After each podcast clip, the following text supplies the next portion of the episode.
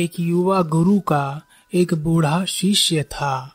एक दिन वह शिष्य अपने गुरु के पास आया और कहा, गुरुदेव, ऐसा क्या है जो हमारा कभी इंतजार नहीं करता? गुरु मुस्कुराए और गुरु ने कहा, तुम्हें क्या लगता है ऐसा क्या है जो हमारा इंतजार नहीं करता? शिष्य ने कहा, जो हमसे प्रेम नहीं करते, जो हमें नहीं चाहते, जो हमें धोखा दे रहे हैं, वह कभी हमारा इंतजार नहीं करते। गुरु ने कहा, यह सब तुम्हारा भ्रम है, ऐसा कुछ भी नहीं है। दुनिया में बस एक ही चीज है जो कभी किसी का इंतजार नहीं करती, वह बस चलती जाती है। शिष्य ने कहा, और वह क्या है गुरुदेव? गुरु ने कहा, समय। समय किसी का इंतजार नहीं करता। आज तक समय ने किसी के लिए इंतजार नहीं किया, ना ही वह किसी के लिए कभी रुका है। जो उसके साथ चलना चाहते हैं वह उन्हें भी साथ ले लेता है, और जो उसके साथ नहीं चलना चाहते वह उन्हें भी अपने साथ ले ही जाता है। कुछ समय के साथ अपने पैरों पर खड़े होकर चलते हैं और कुछ समय के साथ जमीन पर रास्ते पर घसीटते हुए चलते जाते हैं। किसी को आना हो या ना आना हो, वह कभी किसी का इंतजार नहीं करता। शिष्य ने कहा, गुरुदेव, जीवन में ऐसी क्या चीज है जो हर किसी के जीवन में अवश्य घटती है और जो जीवन में निरंतर सत्य है, उसे झुठलाया नहीं जा सकता? गुरु ने कहा, तुम्हें क्या लगता है ऐसा क्या है जो सभी के जीवन में सत्य है और हर किसी के जीवन में घटती अवश्य ही है? शिष्य ने कहा, गुरुदेव, मुझे लगता है कि हम सबके जीवन में एक समानता है, और वह है कि हमारे सब के जीवन में सुख और दुख एक जैसे आते हैं। हर कोई अपने दुख से बहुत दुखी है, हर कोई अपने सुख से कम सुखी है। गुरु ने कहा, हम सब के जीवन में, यहाँ तक कि सभी प्राणियों के जीवन में, इस पूरे ब्रह्मांड में दो सत्य हैं, अटल सत्य हैं। वह सभी के जीवन में है और वह है किसी भी चीज का जन्म लेना और अनिवार्य रूप से मृत्यु को प्राप्त हो जाना। इसके अलावा सब भ्रम है और यह सारे भ्रम हमने ही बनाए हैं। हमारे जीवन में सुख और दुख का होना भी एक भ्रम ही है, इसके निर्माता हम खुद ही हैं। शिष्य ने कहा, गुरुदेव, मैं बूढ़ा हो चुका हूँ। पूरे जीवन में तो मैंने अपने दुखों को दूर करने और सुखों को बटोरने में लगा दिया, और आप कह रही हैं कि यह सब हमारा वहम है, भ्रम है। इस प्रकार तो मेरा पूरा जीवन व्यर्थ हो जाएगा। गुरुदेव, सत्य क्या है? गुरु ने कहा, सत्य यह है कि हमारे जीवन में कोई सुख नहीं है और ना कोई दुख है। केवल जन्म, जीवन और मृत्यु, यही चीजें हैं। इनके बीच में जो जीवन हमें मिलता है उसमें कोई दुख नहीं है। उस जीवन को कुछ आवश्यकताएं हैं, उन आवश्यकताओं को पूरा करने के लिए हमारे पास मस्तिष्क है, शरीर है।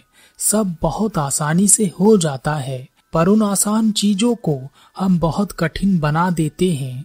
यही कठिनाइयाँ दुख देती हैं, और जब इन कठिनाइयों को दूर कर लेते हैं तो वह सुख दिखाई देता है।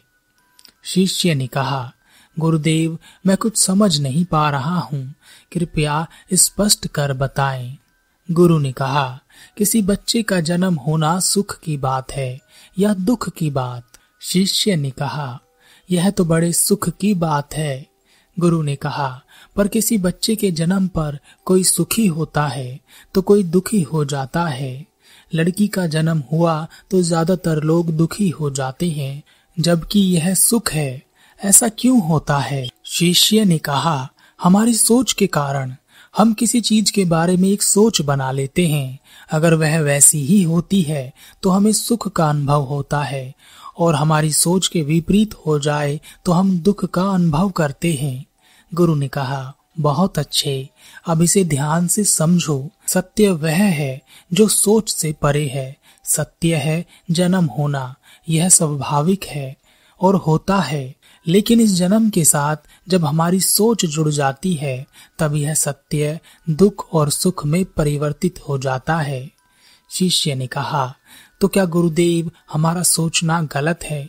हमारे पास सोच नहीं होनी चाहिए। गुरु ने कहा, सोच गलत नहीं है, सोच का होना आवश्यक है, पर सोच में समझ होनी चाहिए। अपने जीवन को अपनी सोच से सही दिशा देने की समझ होनी चाहिए। जीवन कोई दुख नहीं है, पर हम उसे दुख बना देते हैं अपनी सोच के कारण। एक पति अपनी पत्नी से दुखी है, एक पत्नी अपने पति से दुखी है और एक पति पत्नी एक दूसरे से दुखी हैं, जबकि उनके पास जीवन है, स्वस्थ शरीर है, बच्चे हैं, खाने के लिए भोजन है, घर भी है, कपड़े भी हैं, जरूरत की जो चीजें उन्हें चाहिए वह भी है, पर फिर भी वह दुखी हैं। क्या उन्हें दुखी होना चाहिए? शिष्य ने कहा, नहीं, पर ऐसा होता है। मेरे सांसारिक जीवन में भी मेरे साथ ऐसा ही हुआ था। सब था, लेकिन जीवन में खुशी नहीं थी।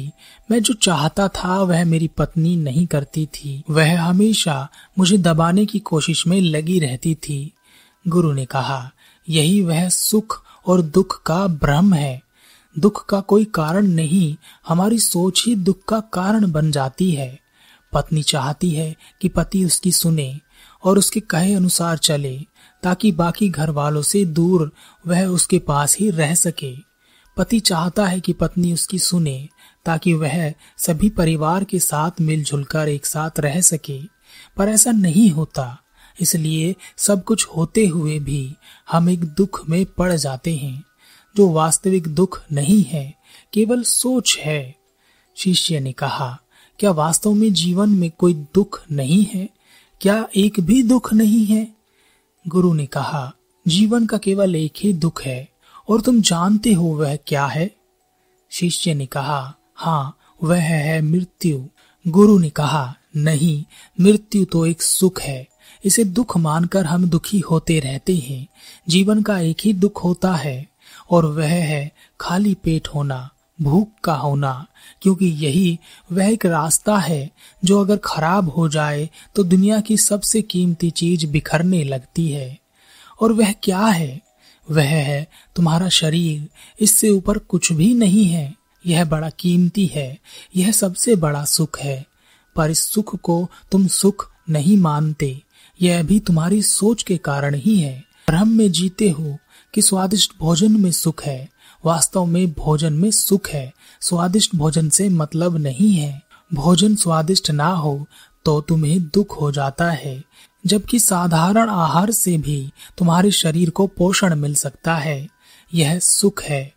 शिष्य ने कहा, आपकी सभी बातें मेरी समझ में आ रही हैं, पर मैं अभी भी स्पष्ट नहीं हो पा रहा हूँ।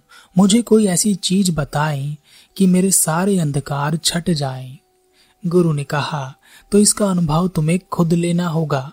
मैं तुम्हें एक ऐसी शक्ति देता हूँ जिससे कल सुबह जब तुम उठोगे तब तुम्हारे शरीर का सारा नियंत्रण जो प्रकृति ने अपने हाथ में लिया है, एक एक करके तुम्हारे पास आ जाएगा। अपना पूरा शरीर तुम खुद नियंत्रित कर सकोगे। बस मृत्यु को छोड़कर सब तुम्हारे हाथ में होगा। यह कहकर गुरु वहां से चले गए और शिष्य अपनी कुटी में जाकर आराम करने लगा। रात हुई और शिष्य सो गया। सुबह जब उसकी आंखें खुली तो वह उठकर बैठ गया। उसे एहसास हुआ कि उसका दम घुट रहा है, तो उसने देखा कि उसे सांस नहीं आ रही है। वह छटपटाया, चक्कर खाकर जमीन पर गिर गया। वह तड़पने लगा। तभी गुरु वहां आए और कहा, अरे शिष्य, सांस क्यों रोक रखी है? अब सांस तुम्हारे नियंत्रण में है, जब तुम चाहोगे तभी आएगी। शिष्य ने सांस लेनी शुरू की और उसे सांस आने लगी। वह उठकर खड़ा हो गया। गुरु ने कहा, प्रकृति तुम्हारी हर सांस पर ध्यान रखती है, भले ही तुम ना रखो। इसी तरह तुम भी अपनी हर सांस पर ध्यान रखना, नहीं तो तुम्हारी सांस रुक जाएगी।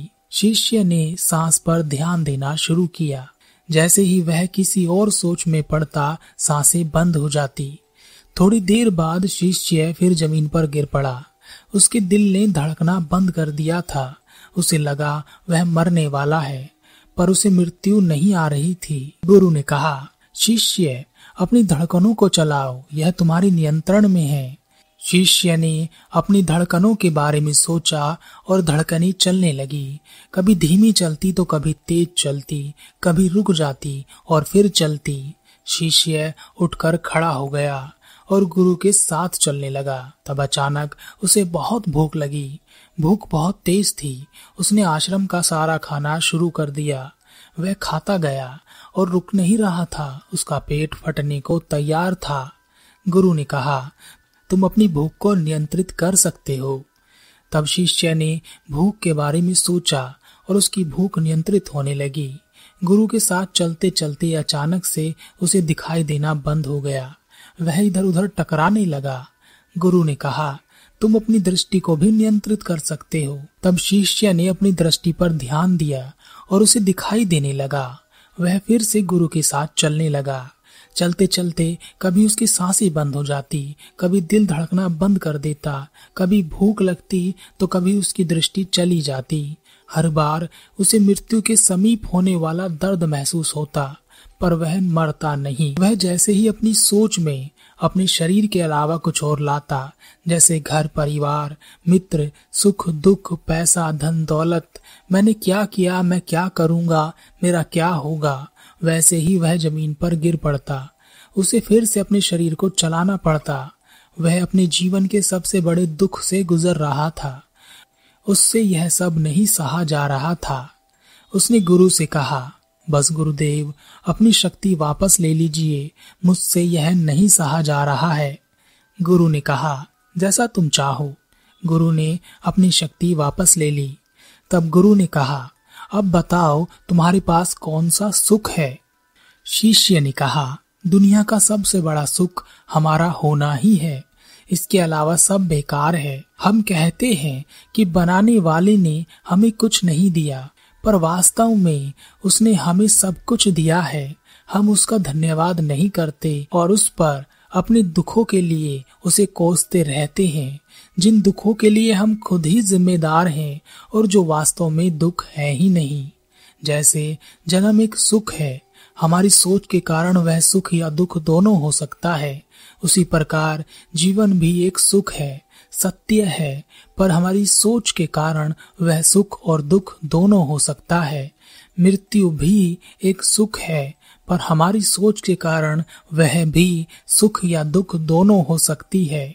हमारी सोच सही है तो सुख होगा, सोच गलत है तो दुख होगा, पर अगर हमारी सोच सही राह पर है तो ना सुख है ना दुख है, केवल जीवन है जो अनुभव है।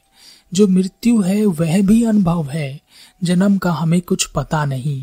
गुरु ने कहा, रचयिता ने तो हमें सुख ही दिया है, पर उस सुख को सुख ना मानते हुए उसी को हम दुख मानकर अपने लिए विपत्ति खड़ी करते रहते हैं।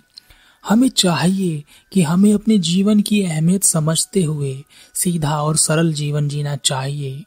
अपने लिए बेकार की परेशानियां नहीं खड़ी करनी चाहिए।